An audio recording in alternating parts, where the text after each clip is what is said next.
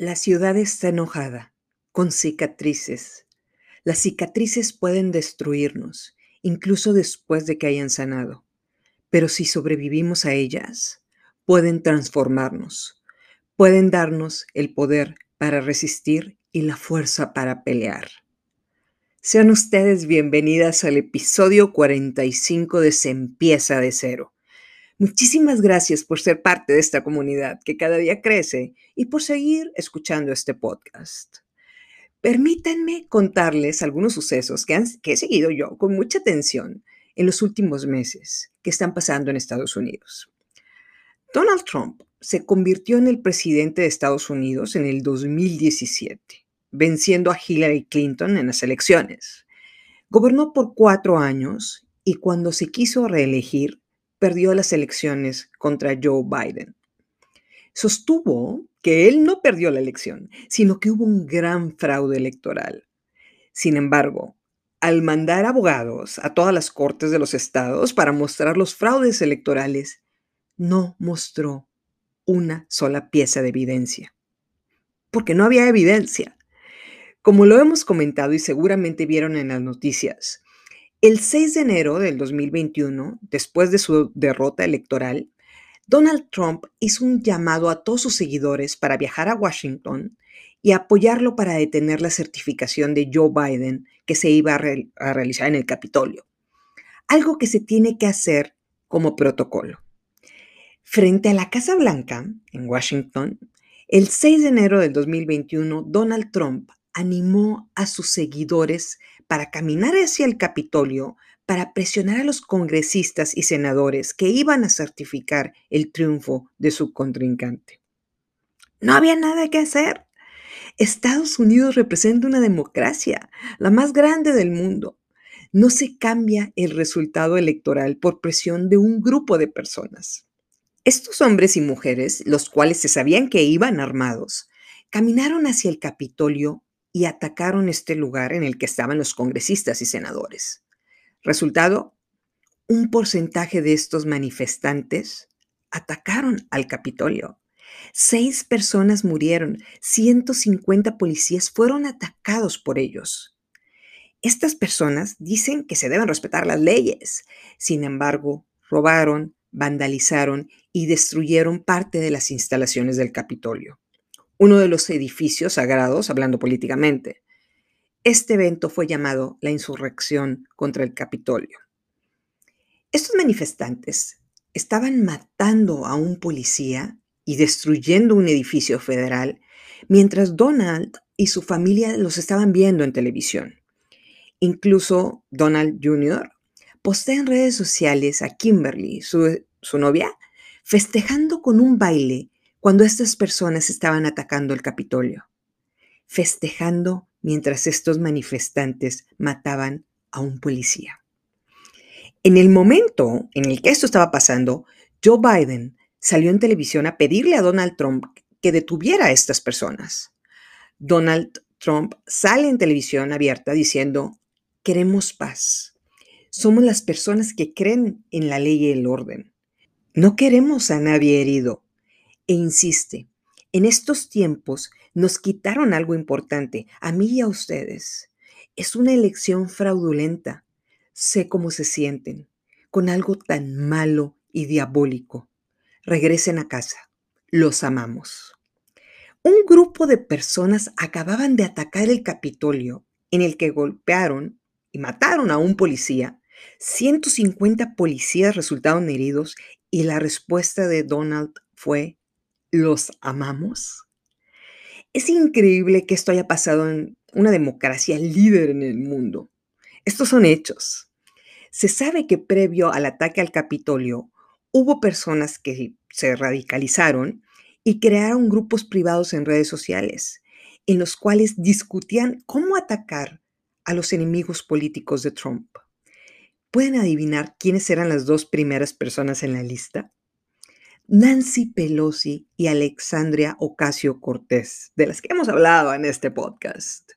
Por alguna razón, este grupo polarizado de personas creían que iban a hacer justicia si mataban a estas dos congresistas. Recuerdo haber visto a una señora, medio boba, que apareció en televisión con sangre en la cabeza, quejándose y diciendo, me golpearon. Estos policías que vigilan, vigilan el Capitolio me golpearon. Cuando le preguntan qué hacía ahí, la mujer responde, venimos a atacar el Capitolio.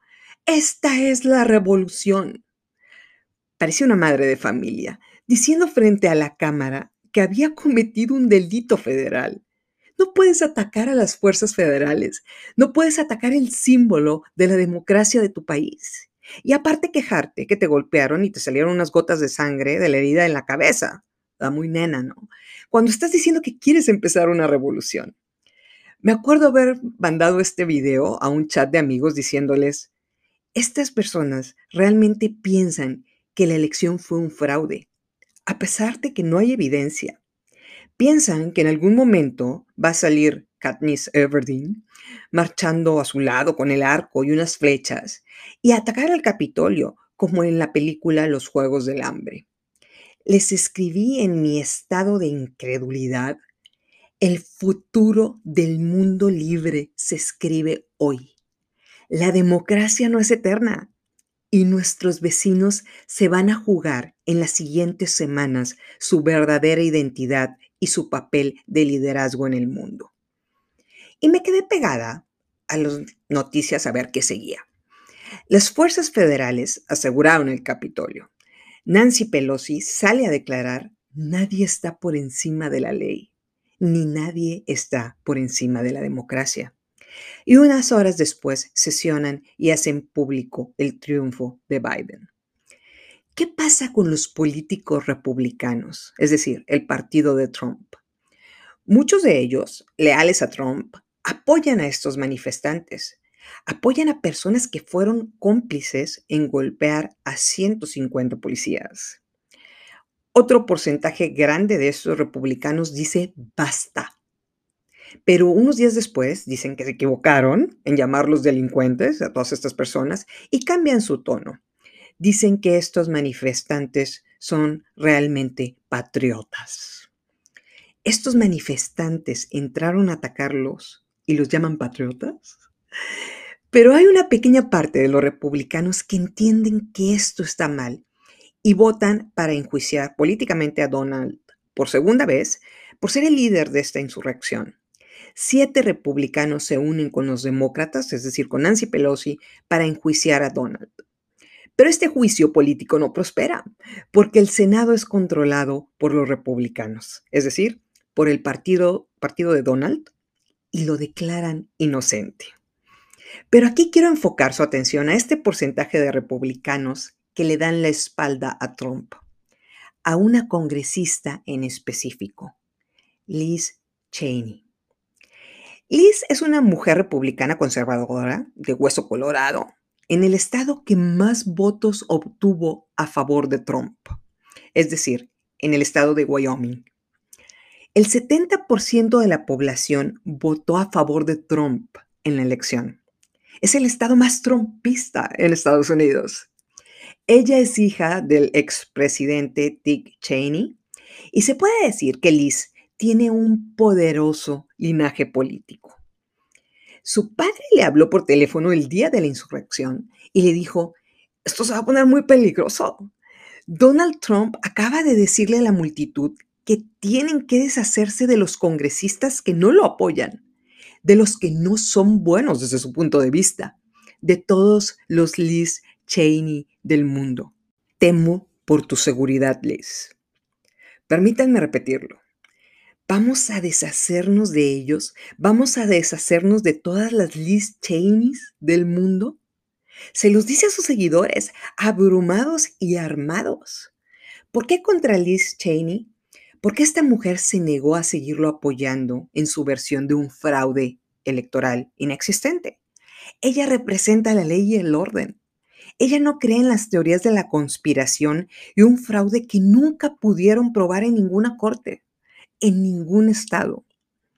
Hay una anécdota que cuentan que cuando los manifestantes entraron al Capitolio, un hombre llamado Jim Jordan, un congresista pro-Trump, grita que tienen que sacar a todos los congresistas del Capitolio porque los están atacando. Y dice, primero las mujeres. y le da la mano a Liz para ayudarla a bajar el escalón.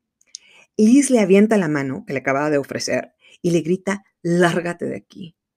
Tú provocaste y apoyas esta locura. Liz finalmente fue, fue evacuada del Capitolio. Y de ahí en adelante empezó a decirles a sus colegas republicanos, dejen de defender lo indefendible. Llegará el día en el que Donald Trump se vaya, pero su falta de honor va a permanecer. Liz tuvo que contratar seguridad privada, dado que ha recibido cientos de amenazas de muerte. El mismo Donald dijo que había que deshacerse de todas las Liz Cheneys del mundo. Ella era la tercera republicana con más alto rango en su partido. Unos meses después de negarse a apoyar este supuesto fraude electoral, le quitan el puesto de ser la de mayor rango por presiones de Trump, para mostrarles que todavía tiene poder sobre el partido. Pero ella continúa diciendo, el Partido Republicano está en un punto de quiebre. Los republicanos tenemos que decidir si vamos a seguir siendo fieles a la Constitución o fieles a Donald Trump. Qué increíble mujer. Vaya forma de alzar la voz. En tiempos de engaño universal, decir la verdad se convierte en un acto revolucionario. Esta mujer está gritando la verdad. Liz está gritándole al mundo, no hubo fraude. Nuestro sistema de votación es confiable. Joe Biden ganó. No hay nada que se pueda hacer en contra de esto. Dado que el estado que representa es el más trompista de Estados Unidos, Lee seguramente va a perder la reelección. Es decir, hasta aquí quedará su carrera política, por lo menos como congresista. Ella se negó a seguir validando una mentira. Ella primero escogió a su país antes que su futuro político o la popularidad de los habitantes de su estado. Y habrá un punto de quiebre, como ella dijo, un punto en el que los republicanos van a escoger entre honrar el sistema demócrata, que se supone que es el más fuerte del mundo, o seguir apoyando a su becerro de oro. Estamos viviendo momentos que nos muestran que la democracia no es eterna. Veremos si la democracia en Estados Unidos muestra sus verdaderos colores y, como dijo Pelosi, ningún hombre está por encima de la ley. Hay cientos de personas que subieron videos a redes sociales sobre el ataque al Capitolio. Estas personas fueron arrestadas y procesadas como delincuentes por el FBI por atacar una institución. 876 personas han sido identificadas y arrestadas por participar en esto. Se estima que fueron 10.000 personas las que marcharon, entraron al Capitolio y hoy en día siguen siendo buscadas por el FBI. Nunca he sabido qué pasó por la mente de todas estas personas que votaron por este hombre y atacaron el Capitolio apoyando a un hombre que en todas sus facetas grita corrupción. Hasta que tuve la oportunidad de ver la nueva película de The Batman, el cual es interpretado por Robert Pattinson. Seguramente están pensando que tiene que ver la película con esto, pero permítanme dirigirlas por la historia de la película, la cual tuve que ver dos veces, porque esta película me cambió el chip.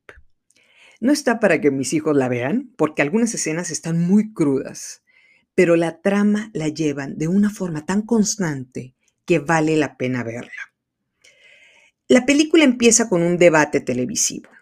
El alcalde de Ciudad Gótica quiere reelegirse y está compitiendo contra una mujer joven afroamericana. Ella dice que el crimen se ha disparado y que los homicidios y el narcotráfico están peor que nunca.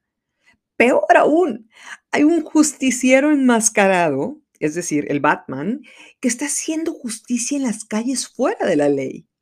Y le dice al alcalde, necesitamos un líder, no un porrista o un animador necesitamos poner orden en la ciudad y que usted le diga a la gente la verdad. Después sigue un monólogo de Batman, el cual me encantó. Se los voy a leer. Aquí va. Las calles de la ciudad están llenas en el día. Oculto en el caos está el elemento que espera atacar como una cobra. Pero también yo estoy aquí, vigilando, Dos años cuidando la ciudad me ha convertido en un animal nocturno. No puedo estar en todas partes. Hay una señal que usan cuando me necesitan. Esta luz que ilumina el cielo no solo es un llamado, es una advertencia para los delincuentes. El miedo es una herramienta. Creen que me oculto en las sombras, pero yo soy las sombras. En es un delincuente le pregunta a Batman, ¿quién eres? Batman le responde, soy la venganza.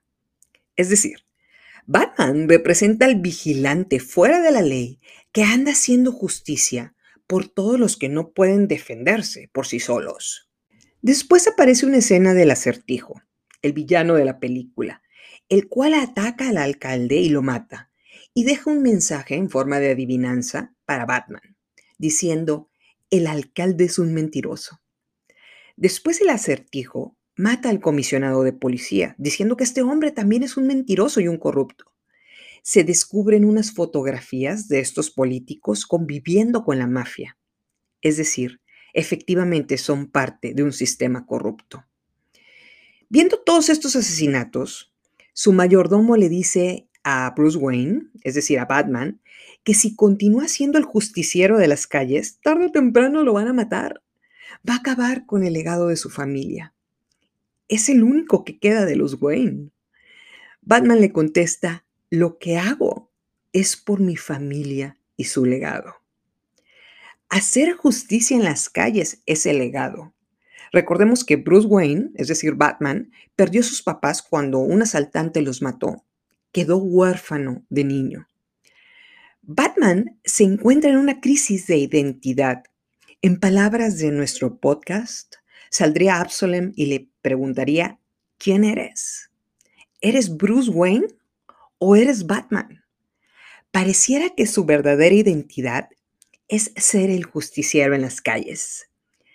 Bruce Wayne llega al funeral del alcalde y ve a un hombre de escasos recursos que trata de entrar al funeral y un policía no lo deja, porque no era parte de la élite social o política de Ciudad Gótica. Este hombre dice, ¿de qué sirve una autoridad que no ayuda a nadie? Este alcalde no ayudó a mi hija cuando lo necesitó. El alcalde es otro rico idiota. Recibió su merecido. Qué fuerte. Permítanme mostrarle las dos caras de la moneda. Para este hombre, el asesinato fue justicia. Sin embargo, para el hijo del alcalde, esto está lejos de ser justicia. Esto es una barbarie. El acertijo mata a otro corrupto y se deja capturar. Parece parte de su plan. La policía busca pruebas en su departamento y se dan cuenta que reclutó a 500 hombres extremistas armados que se comunican en un grupo privado en redes sociales. El acertijo detona siete bombas en diferentes sitios de Ciudad Gótica para inundar la ciudad. La población que sobrevive se va a un refugio en el cual están escondidos estos 500 extremistas armados y empiezan a dispararle a la población. Batman, como el superhéroe que es, va a pelear contra estos hombres para salvar la vida de los ciudadanos. Hay una escena en la que uno de estos hombres le dispara a Batman y casi lo mata. Batman se inyecta adrenalina líquida y regresa a golpear a este hombre. Un policía le pide a Batman que deje de golpearlo. El policía le quita la máscara a este tirador, le pregunta quién es y este hombre le contesta, soy la venganza. Misma frase que Batman utilizó al inicio de la película al golpear a los delincuentes. Este hombre era la persona que no dejaron entrar al velorio del alcalde, el que dijo que el alcalde se merecía lo que le pasó. ¿Por qué? Porque no hicieron justicia para su hija. La autoridad le falló. Mi estimado 19%, con esta frase entendí por qué Donald Trump ganó contra Hillary Clinton. Donald, en su discurso inicial, le puso cara a lo que él consideraba la justicia. Los migrantes traen problemas, traen drogas y crimen. Son violadores. Seguramente algunos de ellos serán buenos. Vamos a deportar a 11.3 millones de ilegales. Vamos a construir un muro en toda la frontera mexicana y haré que México pague por ella. ¿Por qué? Porque nos han estado robando. Esos migrantes han robado nuestros trabajos. Voy a limpiar el sistema político de todos los políticos corruptos. Donald le puso cara a la justicia. A todas estas personas que perdieron su trabajo o no tienen suficiente dinero para vivir, fueron víctimas de un delito o están hartos de no ser escuchados. Ellos se identificaron con la promesa de Donald. Venganza. Los ilegales no son los que roban trabajos. La mayoría de estos puestos desaparecen por nuevas tecnologías o porque las fábricas se van a China o a Latinoamérica por mano de obra barata. Muchas de estas personas se dieron cuenta que Donald no hizo lo que les prometió. El desempleo subió considerablemente, por supuesto que el COVID ayudó a este fenómeno, y una mala administración de su gobierno hizo que muchas personas se quedaran sin trabajo. Donald quiso acabar con el programa de salud que protegía a los que menos tienen. Bajó los impuestos para los millonarios, pero los subió para la clase media. Y finalmente, estas políticas y algunos escándalos de corrupción hicieron que perdiera la elección contra Joe Biden. En las elecciones en las que se iba a reelegir, 70 millones de americanos siguieron votando por él. Y he llegado a la conclusión que por más que duela, el efecto Donald Trump tenía que pasar. Tenía que haber alguien que en una voz alta les diera un sentido de justicia y también de venganza. México pagará por el muro. Para todos aquellos americanos que perdieron su trabajo porque la empresa mudó sus operaciones a México. Por todos aquellos que fueron atacados por un delincuente indocumentado en, Estados Unidos era una olla de presión. Trump apareció a liberar la presión de esta olla y finalmente la mayoría de los americanos se dieron cuenta que no era la solución. Y cuando sus seguidores más leales oyeron que hubo fraude en su reelección, decidieron ignorar toda evidencia e ir al Capitolio a iniciar una insurrección. Algunos de ellos manifestándose pacíficamente, los más extremos atacando a la base de la democracia del mundo, el Capitolio, matando a un policía, agrediendo a 150 policías que custodiaban este lugar. Hay una frase que dice el acertijo que me llamó mucho la atención. Puede ser cruel, poética o ciega, pero si te privan de ella, es posible que enfrentes la violencia el acertijo hablaba de la justicia. Prácticamente en la vida real, cada país en el mundo ha enfrentado la violencia por justicia social. Y aquí viene el final de la película, en la que Batman entiende que golpear delincuentes no es justicia. El momento en el que se dedica a salvar a las personas de morir ahogados. A una mujer la carga para situarla arriba de una camilla y esta mujer le agarra el brazo para hacerle saber que lo necesita, a pesar de no conocerlo. Y dice, la ciudad está bajo el agua. Viene la Guardia Nacional, pero el elemento criminal jamás duerme. Reinará la anarquía en los lugares en los que nadie puede llegar. Pero ahora sé que todo se pondrá peor antes de mejorar. He tenido un efecto aquí el cual no pretendía tener. Y me di cuenta que la venganza no cambia el pasado, ni el mío ni el de nadie. Tengo que convertirme en algo más. La gente necesita esperanza, saber que alguien está de su lado. La ciudad está enojada con cicatrices como las que yo tengo. Las cicatrices pueden destruirnos, incluso después que las heridas hayan sanado pero si sobrevivimos a ellas, pueden transformarnos. Pueden darnos el poder para resistir y la fuerza para pelear. ¡Qué mensaje tan fuerte! El justiciero deja de hablar de venganza y ahora habla de esperanza.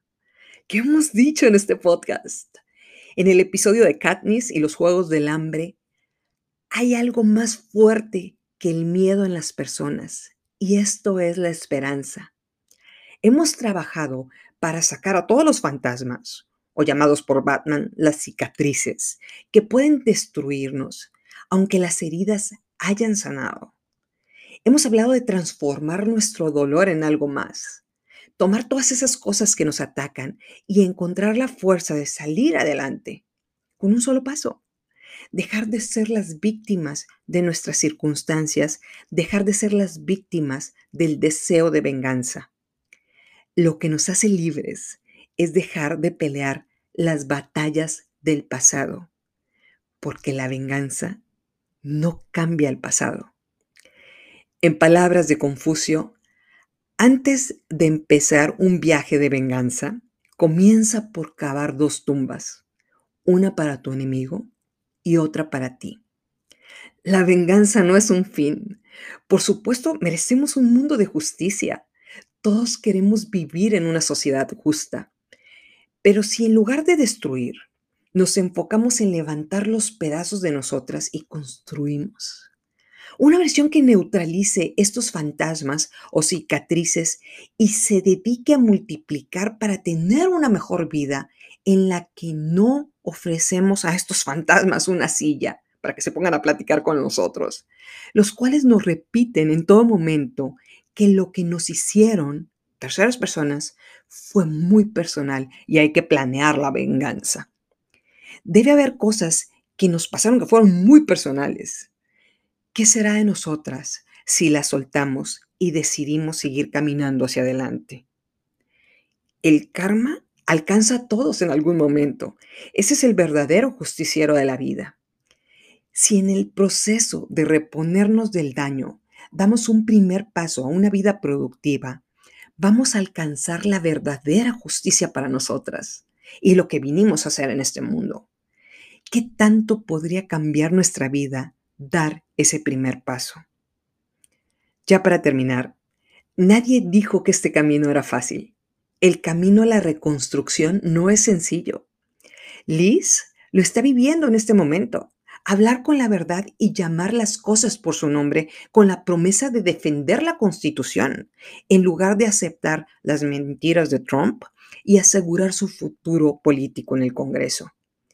Esta mujer representa la esperanza, la esperanza del mundo libre para regresar a los principios de la democracia, a la legalidad, a la verdad, a dejar de venderles teorías de la conspiración a personas que deciden alimentar su sed de venganza como forma de vida, a personas que creen que son vengadores y quieren tomar un rol activo en lo que ellos denominan su justicia. Veremos el increíble papel de Liz Cheney en los siguientes meses en esta etapa de Estados Unidos, en especial con los republicanos, encontrando su verdadera identidad. Hay una frase de Walter Scott que dice, la venganza es el manjar más sabroso, el cual es condimentado en el infierno. Si Absalom aparece y me pregunta, ¿quién eres? Y mi respuesta es, venganza, mi vida está gobernada por un resentimiento. Y lo único que me va a traer felicidad es destruir. Felicidad que es condimentada en el infierno. Mi jefe me despidió injustificadamente. Que se queme en el infierno. Esa mala mujer me robó a mi novio. Por eso le voy a quitar lo farsante. Esa señora se la pasa hablando mal de mí, por lo que ojo por ojo, diente por diente le voy a encontrar sus más oscuros secretos. Ahí, nuestra vida está gobernada por el resentimiento. Por el contrario, si perdimos un trabajo, buscamos otro. Si el novio se fue con otra, no era tan buen novio. Si una señora se la pasa chismeando a nosotras, le damos las gracias por dedicarnos gran parte de la atención de su día. Y ahí estaríamos en control de nuestra vida. Ahora, si mi respuesta es injusticia, fui víctima de una situación que nadie debería de vivir. Pero es mi elección seguir alimentándome con ese veneno diariamente como forma de vida o entender que duele. Pero esa herida tengo que dejarla cerrar para que cicatrice. No olvidamos, Exigimos justicia con todo nuestro ser. Es una de las necesidades básicas del ser humano. Pero esta venganza no rige nuestros días. Como dijo Batman, si sobrevivimos a estas cicatrices, pueden transformarnos, pueden darnos el poder para resistir y la fuerza para pelear. Así como estos delincuentes que entraron al Capitolio, hay personas que defienden diariamente a los políticos que dicen ser portadores de la justicia, como si estos políticos fueran más importantes para ellos que sus propios hijos. Están dispuestos a cometer delitos por ellos. Pareciera que si Absalom les pregunta a estas personas, ¿quién eres? Su respuesta sería venganza. Están gobernados por un resentimiento. Ninguno de estos políticos va a venir a rescatarnos. El rol del gobierno es cuidar la ley y el orden, protegernos de delitos y por supuesto que apoyar económicamente a los más vulnerables. Eso es lo que ha hecho Estados Unidos por décadas. Por eso, Estados Unidos es el país en el que más personas quieren migrar para vivir el sueño americano de crear riqueza por ellos mismos, no para que el gobierno les dé dinero, sino para encontrar una oportunidad de ganarlo con méritos propios. Estados Unidos representa una democracia. Estados Unidos no es solo un hombre. No hay una persona que nos vaya a traer en bandeja de plata nuestro futuro. Eso depende de cada una de nosotras. Y cuando lo tomemos como verdad, como verdad absoluta, dejaremos de visualizar patriotas atacando las instituciones de la democracia para defender lo que ellos consideran una injusticia. La verdadera justicia los está poniendo tras las rejas por cometer delitos contra los verdaderos valores de Estados Unidos. Veremos con atención cómo se desenvuelve este proceso de democracia del mundo libre. Los ojos del mundo están puestos en ellos. Son la luz de la esperanza para el mundo libre y democrático en un planeta gobernado por el caos. Veremos el papel de Liz Cheney a la que si Absalom le, preguntara quién eres, seguramente contestaría la verdadera alma del Partido Republicano. Muchas gracias por escuchar el episodio 45. Una buena costumbre sería preguntarnos frente al espejo diariamente, ¿quién eres? Te aseguro que la respuesta puede variar con el tiempo si decidimos ir cerrando las cicatrices. Ahí encontraremos nuestra verdadera identidad. A continuación, un episodio adicional acerca del acertijo. Estamos juntas en esto, no lo olvides. Esta es tu comunidad. Soy Estíbalis Delgado y esto es Se empieza de cero.